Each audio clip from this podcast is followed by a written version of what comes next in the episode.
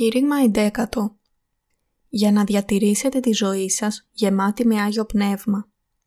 Εφεσίους, κεφάλαιο 5, εδάφια 6 έως 18.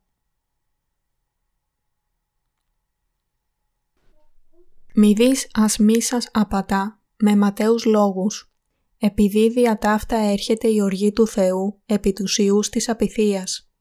Μη γίνεστε λοιπόν συμμέτοχοι αυτών, διότι είστε ποτέ σκότος, τώρα όμως φως εν Κυρίω. Περιπατείτε ως τέκνα φωτός, διότι ο καρπός του πνεύματος είναι εν πάση αγαθοσύνη και δικαιοσύνη και αληθεία. Εξετάζοντες τι είναι ευάρεστον εις τον Κύριον. Και μη συγκοινωνείτε εις τα έργα τα άκαρπα του σκότους, μάλλον δε και ελέγχετε. Διότι τα κρυφίως γινόμενα υπ' αυτόν εσχρόνεστη και λέγειν. Τα δε πάντα ελεγχόμενα υπό του φωτός γίνονται φανερά. Επειδή παν το φανερούμενον, φως είναι. Δια τούτο λέγει «Σηκώθητη ο κοιμόμενος και ανάστηθη εκ των νεκρών και θέλει σε φωτίσει ο Χριστός». Προσέχετε λοιπόν πώς να περιπατείτε ακριβώς, μη ως άσοφοι, αλλά ως σοφοί, εξαγοραζόμενοι των καιρών, διότι η ημέρε είναι πονηρέ.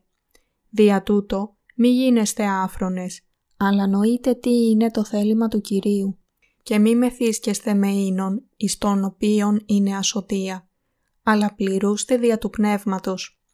Για να διατηρήσουμε μία ζωή γεμάτη με Άγιο Πνεύμα, πρέπει να αφιερωθούμε στο κήρυμα του Ευαγγελίου. Για να ζήσουμε μία ζωή γεμάτη με Άγιο Πνεύμα, πρέπει πρώτα να λάβουμε την ευλογία που δίνει το Άγιο Πνεύμα να κατοικήσει στις καρδιές μας.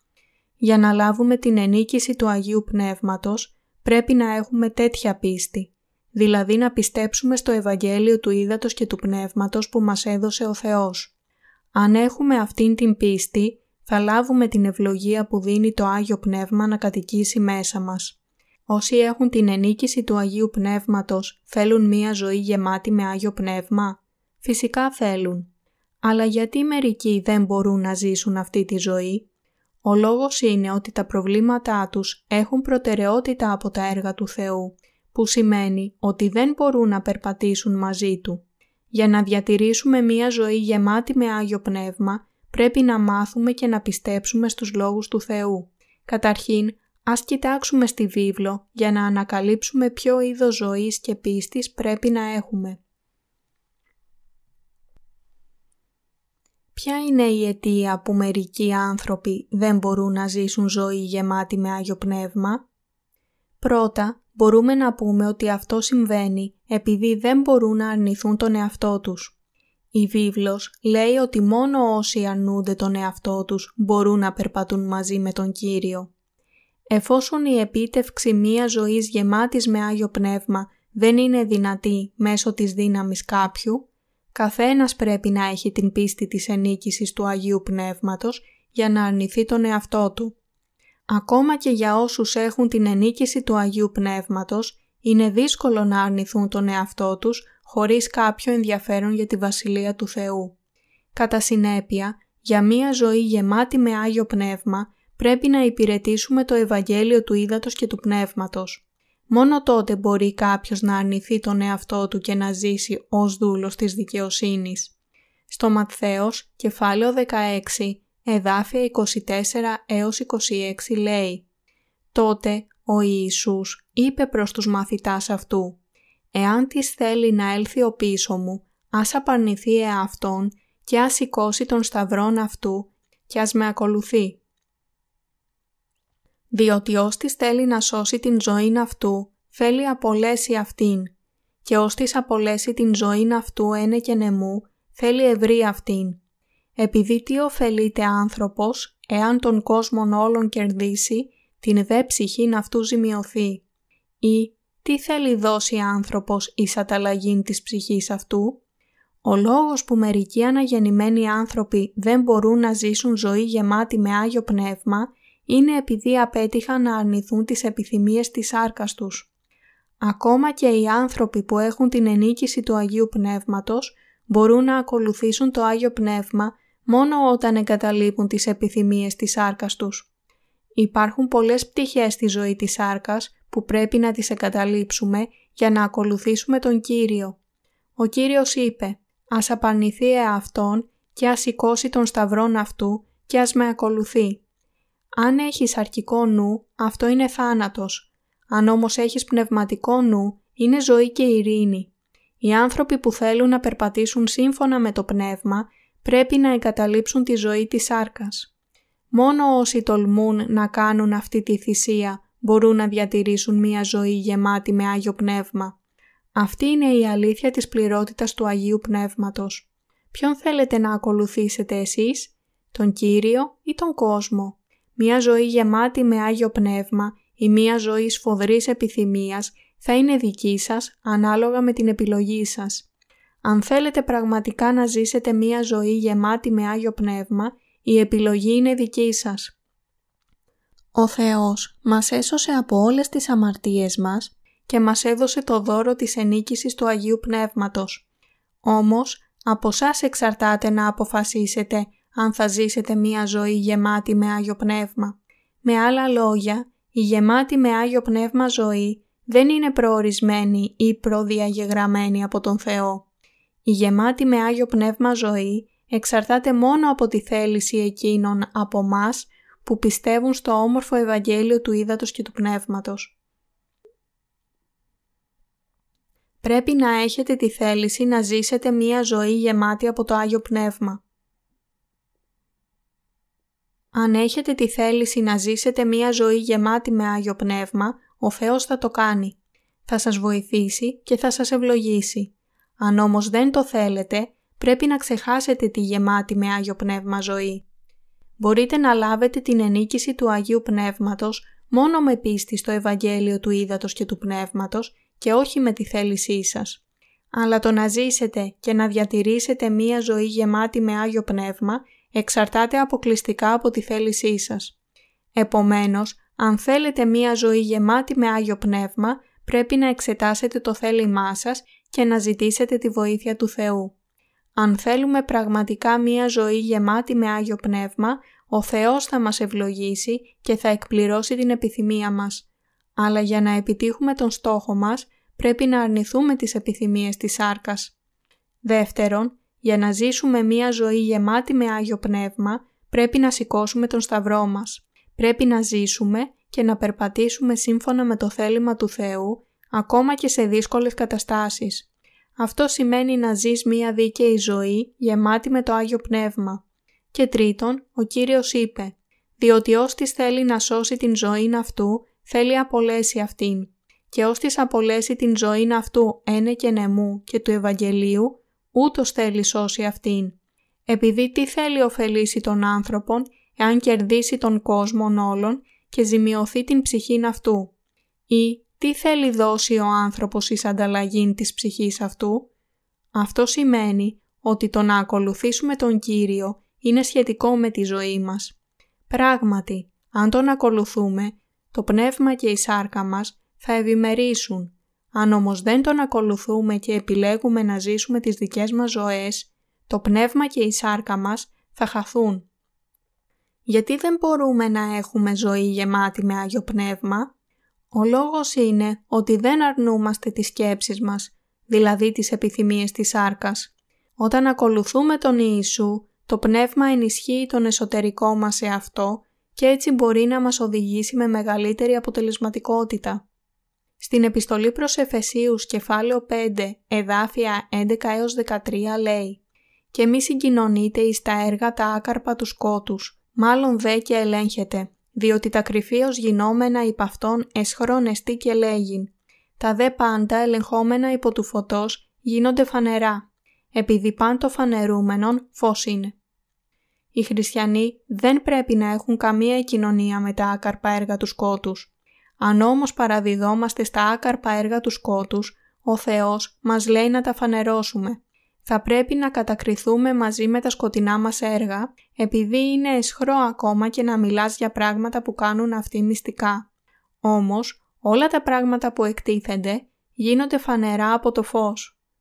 Ποιος είναι ικανός να εκθέσει και να συζητήσει για όλα αυτά τα επέσχυντα πράγματα; Αν οι άλλοι, οι αδελφοί ή οι αδελφές σας και οι δούλοι του Θεού δεν μπορούν να τα εκθέσουν, πρέπει να τα εκθέσετε από μόνος σας. Λέγεται ότι όλα τα πράγματα που εκτίθενται γίνονται φανερά από το φως. Επομένως, πρέπει να αναγνωρίσουμε ότι οι κακές πράξεις μας δεν είναι σωστές και να οδηγηθούμε από το Άγιο Πνεύμα για να εκθέσουμε τα άκαρπα έργα του σκότους από μόνοι μας ή μέσω του πνευματικού μας ηγέτη. Σε αυτόν τον κόσμο όλα τα πράγματα που εκτίθενται τελειώνουν δίκαια καθώς τιμωρούνται. Όμως στον κόσμο του Θεού όλα τα εκτεθειμένα πράγματα φανερώνονται από το φως. Επειδή οτιδήποτε φανερώνεται είναι φως. Καθώς είμαστε ατελείς, διαπράττουμε ασυναίσθητα πολλές αμαρτίες σε αυτόν τον κόσμο. Ωστόσο, όταν ρίχνουμε επάνω μας το φως των λόγων του Θεού, συνειδητοποιούμε ορισμένες αμαρτίες και μπορούμε να τις παραδεχτούμε. Και έτσι φτάνουμε να δώσουμε ατέλειωτες ευχαριστίες στον Θεό. Επειδή ο Ιησούς αφαίρεσε όλες τις αμαρτίες και ανομίες μας και όλη η δικαιοσύνη του Θεού εκπληρώθηκε όταν Αυτός βαφτίστηκε στον ποταμό Ιορδάνη. Μπορούμε να είμαστε φανεροί στο φως μέσω της δικαιοσύνης του Θεού. Τα δισεκατομμύρια των αμαρτιών που έχει διαπράξει η ανθρωπότητα μεταβιβάστηκαν στον Ιησού όταν αυτός βαπτίστηκε από τον Ιωάννη. Είναι ο αμνός του Θεού που ανέλαβε τις αμαρτίες του κόσμου. Πέθανε στον Σταυρό και κρίθηκε για αυτές και αναστήθηκε.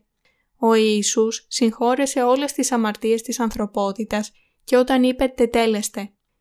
Ιωάννης, κεφάλαιο 19, εδάφιο 30.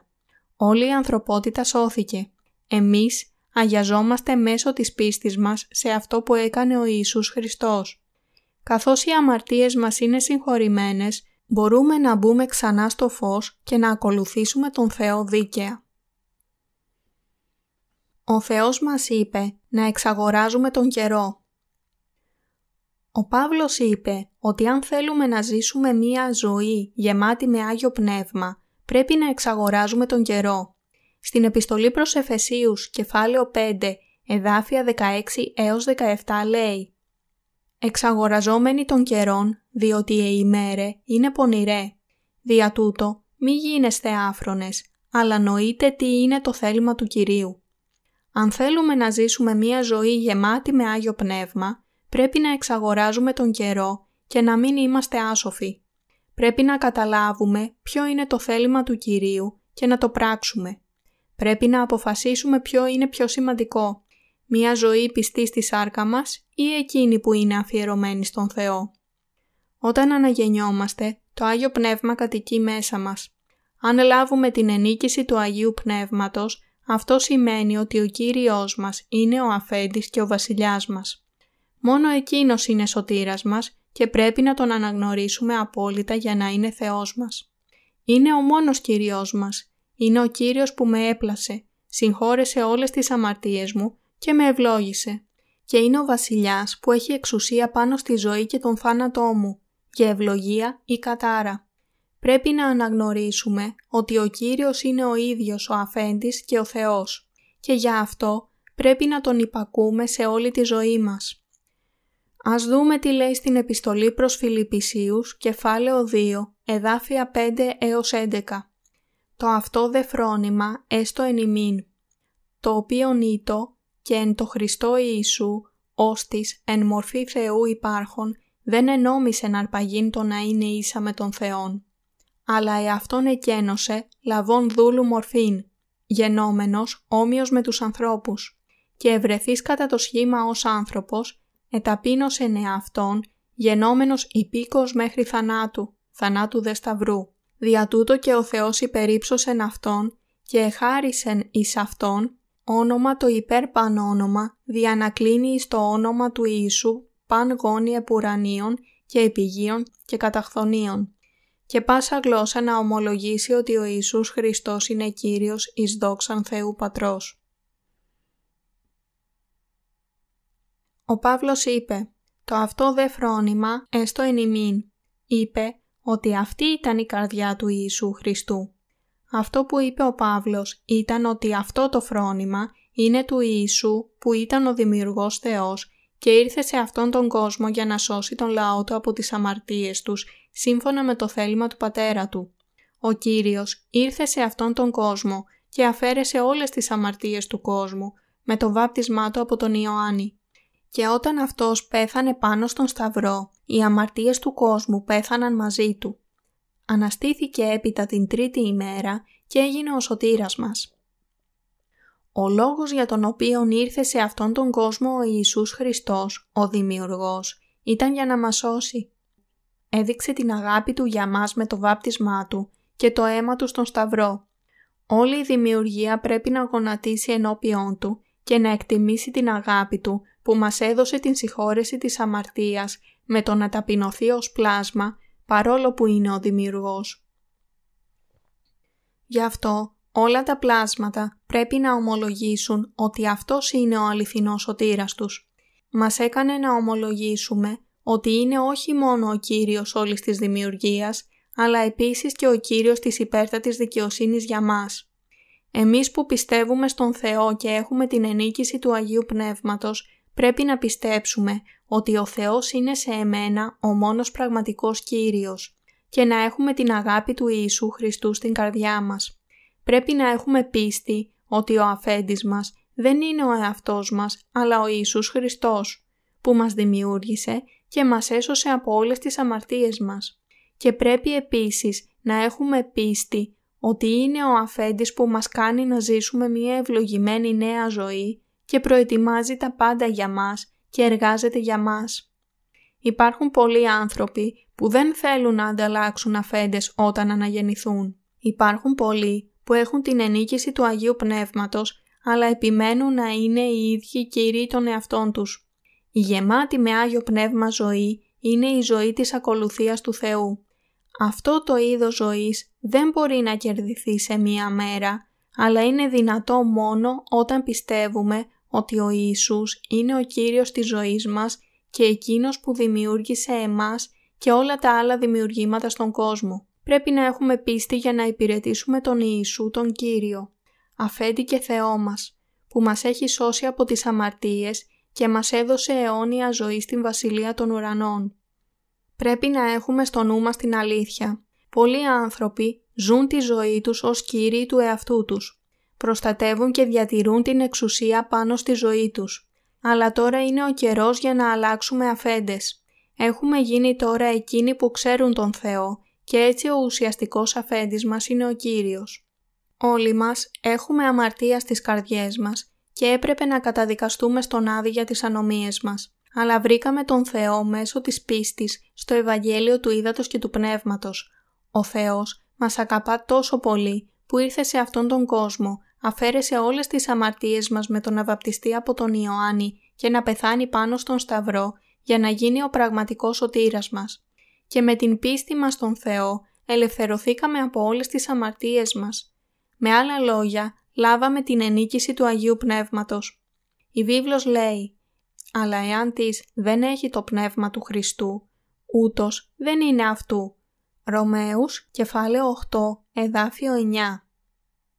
Όταν λάβαμε τη λύτρωσή Του, δηλαδή την ενίκηση του Αγίου Πνεύματος, γίναμε παιδιά του Θεού. Το Άγιο Πνεύμα είναι Θεός σε εμάς και πρέπει να περπατήσουμε στη δικαιοσύνη του Θεού με την εκπαίδευση του Αγίου Πνεύματος. Για να ζήσουμε έτσι, πρέπει να σταματήσουμε να είμαστε αφεντικά στον εαυτό μας. Από τότε που συναντήσαμε τον Ιησού και ελευθερωθήκαμε από Αυτόν, πρέπει να τον κάνουμε τον έναν και μοναδικό αφέντη μας.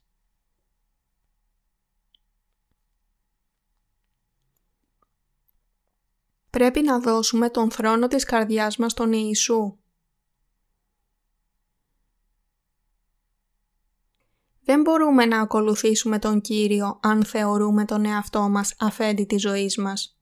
Όταν ο Θεός μας διατάζει να τον επιρετήσουμε, αν δεν είμαστε αφεντικά του εαυτού μας, θα πούμε ναι χωρίς καθυστέρηση.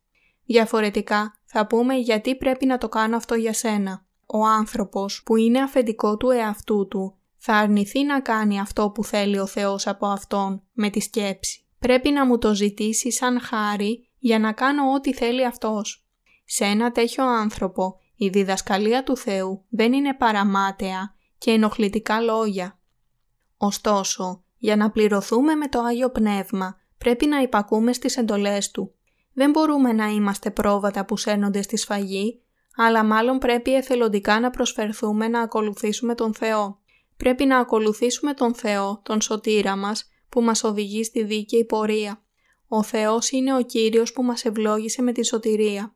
Αν Τον υπηρετούμε ως Κύριό μας και τηρούμε τους κανόνες Του, μπορούμε να γεμίσουμε με το Άγιο Πνεύμα. Αν εσείς και τα μέλη της οικογένειάς σας παραδίνετε την βασιλεία σας στον Ιησού και τον τοποθετείτε πάνω από όλα τα άλλα, θα έχετε χάρη και ευλογίες στη ζωή σας. Μπορεί να έχετε δει εικόνες όπως εκείνη στην οποία ένας άνθρωπος στέκεται ενάντια σε μία ισχυρή ανεμοθύελα και ο Ιησούς στέκεται ακριβώς πίσω του. Ενώ μοιάζει ότι εμείς διαχειριζόμαστε τις προκλήσεις στη ζωή μας και κάνουμε το έργο του Κυρίου, στην πραγματικότητα είναι ο Κύριος μας Ιησούς Χριστός που μας οδηγεί και κρατάει τα χέρια μας. Είναι παντοδύναμος Θεός που επιτηρεί τη ζωή μας. Μας έσωσε, μας προστατεύει από τον σατανά, μας οδηγεί και έχει εξουσία στη ζωή μας. Εφόσον έγινε αφέντης μας, μπορεί να μας εποπτεύει και ευλογεί. Αν όμως δεν τον αναγνωρίζουμε ως αφέντη μας, δεν μπορεί να εκτελέσει τον ρόλο. Καθώς αυτός είναι ο Θεός της προσωπικότητας, δεν μας αναγκάζει να υπακούσουμε στο θέλημά Του. Παρόλο που είναι παντοδύναμος Θεός, δεν κάνει τίποτα για μας εκτός αν προσφερόμαστε εθελοντικά να Τον υπηρετήσουμε ως αφέντη μας και ζητήσουμε βοήθεια. Αφήστε τα όλα σε Αυτόν.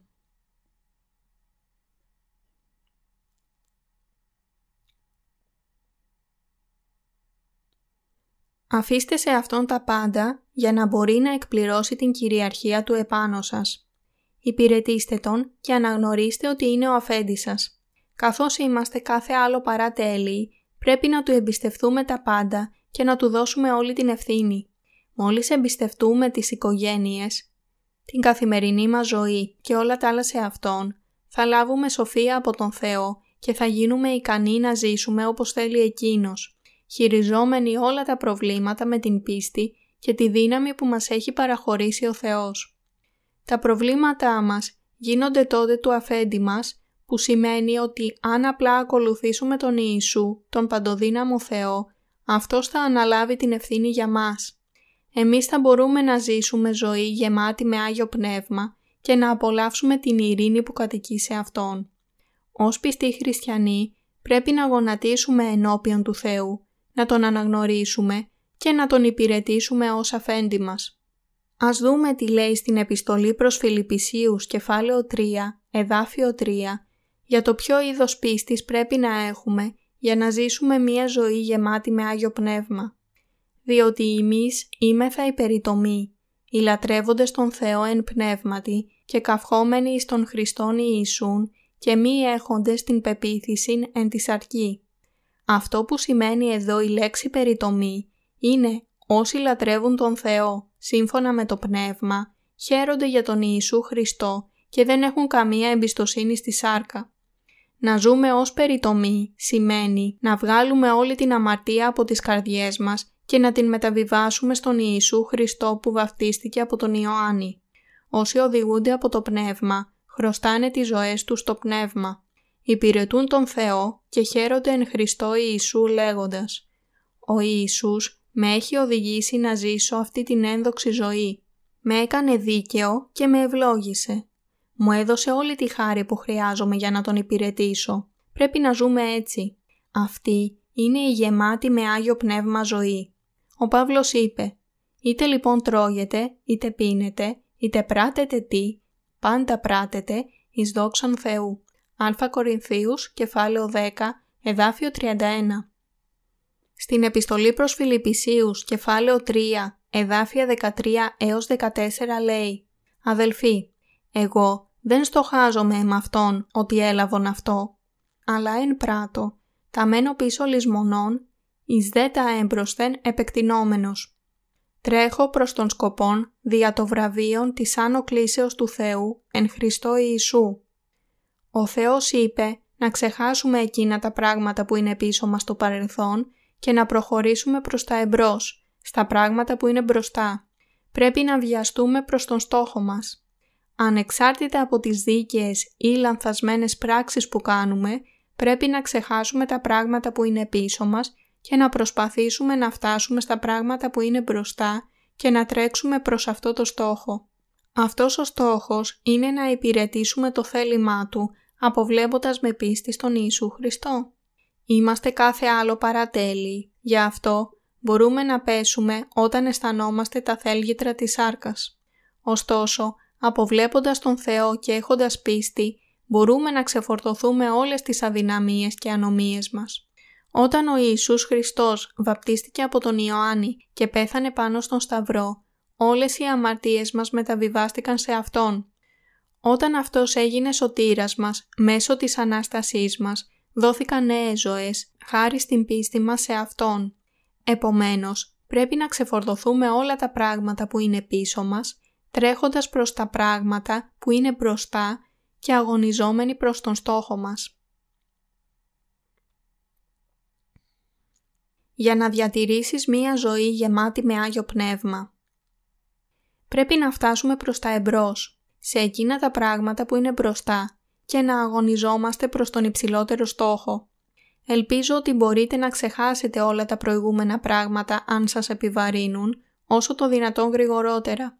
Υπάρχουν πολλά πράγματα που δεν μπορούν να υπερνικηθούν λόγω της αδυναμίας μας, αλλά δεν πρέπει να μας ανησυχούν, επειδή τα σημαντικά βρίσκονται στο μέλλον. Καθώς το μέλλον είναι πιο σπουδαίο, πρέπει να παραδώσουμε την βασιλεία μας στον Ιησού Χριστό με πίστη και να οδηγηθούμε από Αυτόν. Πρέπει να τον αφήσουμε να αποφασίσει πώς θα ζήσουμε στο μέλλον και να κάνουμε αυτό που αρέσει σε Αυτόν. Πρέπει να ζήσουμε όπως έκαναν οι μαθητές.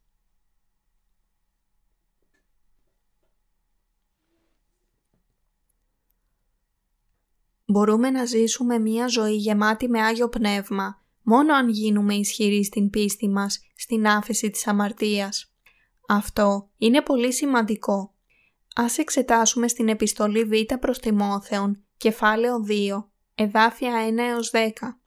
Σύ λοιπόν, τέκνον μου, εν δυναμού δια της χάριτος, της εν Χριστώ Ιησού και όσα οίκους σας παρεμού, δια πολλών μαρτύρων, ταύτα παράδοσης πιστούς ανθρώπους, ήτινες, θέλουσιν είστε ικανοί και άλλους να διδάξωσι. Σύ λοιπόν κακοπάθησον ως καλός τραχιώτης Ιησού Χριστού. Ουδή στρατευόμενος εμπλέκεται εις τας βιωτικάς υποθέσεις για να αρέσει εις τον στρατολογήσαντα. Αν δε και αγωνίζεται τις, δεν στεφανούται, εάν νομίμως δεν αγωνιστεί. Ο κοπιάζων γεωργός πρέπει πρώτος να μεταλαμβάνει από τον καρπόν. Εννοεί εκείνα τα οποία λέγω. Ήθε δε να σι δώσει ο Κύριος σύνεσιν εις πάντα. Ενθυμού τον εξπέρματος Δαβίδ Ιησούν Χριστόν, τον Αναστάντα εκ νεκρών, κατά το Ευαγγέλιόν μου, δια το οποίον κακοπαθώ μέχρι δεσμών και κακούργος. Αλλά ο Λόγος του Θεού δεν δεσμεύεται, δια τούτο πάντα υπομένω δια τους εκλεκτούς, δια να απολαύσωσιν και αυτή την σωτηρία την εν Χριστώ Ιησού με τα δόξης αιωνίου. Ακριβώς όπως είπε ο Παύλος στον Τιμόθεο, το Άγιο Πνεύμα λέει σε μας «Εν δυναμούδια της χάριτος της εν Χριστώ Ιησού και όσα οίκουσας παρεμούδια πολλών μαρτύρων, ταύτα παράδοσης πιστούς ανθρώπους, ή την εστέλους συνείστε ικανοί και άλλους να διδάξωσι. Εν δυναμούδια της χάριτος της εν Χριστώ Ιησού. Εδώ, το να γίνεις ισχυρός με τη χάρη σημαίνει ότι πρέπει να δυναμώσουμε την πίστη μας στο Ευαγγέλιο του Ήδατος και του Πνεύματος με την πίστη σε Αυτόν και αποβλέποντας σε Αυτόν. Ο Ιησούς Χριστός ήρθε σε Αυτόν τον κόσμο για να αναλάβει όλες τις αμαρτίες μας μέσω του βαπτίσματός Του. Πέθανε στον Σταυρό, αναστήθηκε και έγινε σωτήρας μας. Αυτό σημαίνει ότι πρέπει να είμαστε δυνατοί στην χάρη του Θεού και να είμαστε ευγνώμονες σε Αυτόν. Ο Θεός μας έσωσε και επομένως πρέπει να δεχτούμε τη σωτηρία μέσω της πίστης ως δώρο του Θεού. Αυτή είναι η σωτηρία της άφεσης των αμαρτιών. Δεν έχει καμία σχέση με τις καθημερινές πρωινές προσευχές ή την προσφορά χρημάτων για το χτίσιμο μίας εκκλησίας. Όλα αυτά κάνουν περισσότερη ζημιά παρά καλό για την απόκτηση της σωτηρίας. Η σωτηρία μας μέσω της συγχώρεσης της αμαρτίας σημαίνει ότι ο Ιησούς Χριστός, ανεξάρτητα από τις πράξεις μας, βαφτίστηκε για να αναλάβει όλες τις αμαρτίες μας. Ύστερα πέθανε στον Σταυρό για να καθαρίσει όλες τις ανομίες μας. Αναστήθηκε για να μας σώσει από όλες τις αμαρτίες μας. Οι ποιμένες συγχωρούνται για τις αμαρτίες τους, πιστεύοντας σε αυτό το Ευαγγέλιο της αλήθειας, το ίδιο όπως και οι λαϊκοί. Κάθε ένας που πιστεύει στον Ιησού Χριστό με αυτόν τον τρόπο με όλη την καρδιά του, λαβαίνει την συγχώρεση της αμαρτίας. Μπορούμε συνεπώς να έχουμε εμπιστοσύνη στη χάρη της σωτηρίας και να δυναμώσουμε την πίστη μας. Αν θέλουμε μία ζωή γεμάτη με Άγιο Πνεύμα, πρέπει να γίνουμε ισχυροί στην πίστη μας στο Ευαγγέλιο του Ήδατος και του Πνεύματος. Υπάρχουν περιοχές στη ζωή μας όπου αποτυγχάνουμε να ανταποκριθούμε και έχουμε το μερίδιο των αδυναμιών μας. Γι' αυτό πρέπει να γίνουμε ισχυροί στη χάρη της σωτηρίας. Κάθε φορά που εμφανίζονται οι αποτυχίες μας, πρέπει να σκεφτόμαστε την πίστη μας, λέγοντας τον εαυτό μας. Ο Θεός με έσωσε μέσω του Ευαγγελίου του Ήδατος και του Πνεύματος. Ο Ιησούς με συγχώρεσε από όλες τις αμαρτίες μου μέσω του Ήδατος και του Πνεύματος. Γινόμαστε δίκαιοι με την πίστη σε αυτό το Ευαγγέλιο και ενισχυόμαστε από την ενίκηση του Αγίου Πνεύματος. Σωθήκαμε από όλες τις αμαρτίες μας και γίναμε ισχυροί με την πίστη στο Ευαγγέλιο του Ήδατος και του Πνεύματος. Γίναμε ευλογημένοι άνθρωποι μέσω της πίστης μας. Ο Παύλος είπε «Είτε λοιπόν τρώγετε, είτε πίνετε, είτε πράτετε τι, πάντα πράτετε εις δόξαν Θεού». Α Κορινθίους, κεφάλαιο 10, εδάφιο 31. Αυτό είναι πολύ σημαντικό. Σημαίνει ότι πρέπει να αφιερώσουμε την ζωή μας στον Θεό. Είτε λοιπόν τρώγετε, είτε πίνετε. Πρέπει να φάμε, να πιούμε και να είμαστε ισχυροί για τον Θεό για να κάνουμε το έργο Του. Πρέπει να φάμε καλά πράγματα για την υγεία μας για να κηρύξουμε το Ευαγγέλιο. Ουδής στρατευόμενος εμπλέκεται εις τας βιωτικάς υποθέσεις για να αρέσει στον στρατολογήσαντα. Β. Τιμόθεος, κεφάλαιο 2, εδάφιο 4. Πρέπει να ζήσετε μια ζωή γεμάτη με Άγιο Πνεύμα για να κηρυχθεί το Ευαγγέλιο. Μπορούμε να ζήσουμε μια πιστή ζωή όταν ζούμε τη ζωή για χάρη του κηρύγματος του Ευαγγελίου. Όλοι όσοι ζουν μια τέτοια πιστή ζωή είναι πλήρης Πνεύματος Αγίου. Πρέπει όλοι να προσπαθήσουμε για ζωές γεμάτες με Άγιο Πνεύμα. Ακόμα και οι προσφορές που τις κερδίσατε μέσω της σκληρής εργασίας σας πρέπει να χρησιμοποιηθούν για το Ευαγγέλιο. Αν θέλετε να διατηρήσετε μία ζωή γεμάτη με Άγιο Πνεύμα, πρέπει να αφιερωθείτε στον Κύριο, να είστε στην υπηρεσία Του, να χρησιμοποιείτε τα χρήματά σας για το Ευαγγέλιο και να μοιράζεστε όλες τις χαρές και τις θλίψεις σας μαζί με τον Θεό. Αν θέλουμε να ζήσουμε αυτό το είδος ζωής, πρέπει να ζήσουμε πιστά, με ισχυρή θέληση να υπηρετήσουμε το Ευαγγέλιο. Πολλοί άνθρωποι έχουν ζήσει ως τώρα μία ζωή για τον εαυτό τους. Έχουν χτίσει τείχους και έχουν συσσωρεύσει περιουσία για τον εαυτό τους, όντας αφέντες του εαυτού τους. Αλλά τώρα πρέπει να ζήσουμε για τον Θεό. Πρέπει να θεωρούμε τον Θεό ως τον έναν και μοναδικό αφέντη μας. Ο Κύριος λέει «Ουδής στρατευόμενος εμπλέκεται στα βιωτικάς υποθέσεις, δια να αρέσει στον στρατολογήσαντα». «Ζω τη ζωή του καλός στρατιώτη» σημαίνει «ακολουθώ τους κανόνες». Ο Κύριος λύνει τα προβλήματά μας για λογαριασμό μας. Μας προστατεύει και μας οδηγεί να ζούμε για Αυτόν ως πιστοί του στρατιώτες. Μας λέει να ζητούμε πρώτα τη Βασιλεία του Θεού και τη δικαιοσύνη Του. Ματθαίος, κεφάλαιο 6, εδάφιο 33. Δεν υπάρχει τίποτα ψεύτικο στον Λόγο του Θεού. Αν τον ακολουθήσουμε, θα δοκιμάσουμε την αξιοπιστία του Λόγου Του. Αλλά θυμηθείτε ότι πρέπει πρώτα να έχετε την ενίκηση του Αγίου Πνεύματος στην καρδιά σας. Άνθρωπος χωρίς ενίκηση του Αγίου Πνεύματος δεν μπορεί να παραχωρήσει το θρόνο του στον Θεό αλλά ένας με ενίκηση του Αγίου Πνεύματος μπορεί να δώσει τον θρόνο της καρδιάς του στον Θεό και με αυτόν τον τρόπο να γευθεί την πληρότητα του Αγίου Πνεύματος και να έχει ευτυχία και ειρήνη στην καρδιά του. Η ενίκηση του Αγίου Πνεύματος θα πραγματοποιηθεί σε εσάς μόνο αν καταλάβετε και πιστέψετε στο όμορφο Ευαγγέλιο του Ήδατος και του Πνεύματος. Αν θέλετε να έχετε την πληρότητα του Αγίου Πνεύματος και θέλετε να ζήσετε μία ευλογημένη ζωή, πρέπει να υπηρετήσετε τον Θεό ως βασιλιά και να ζήσετε για το καλό της βασιλείας Του.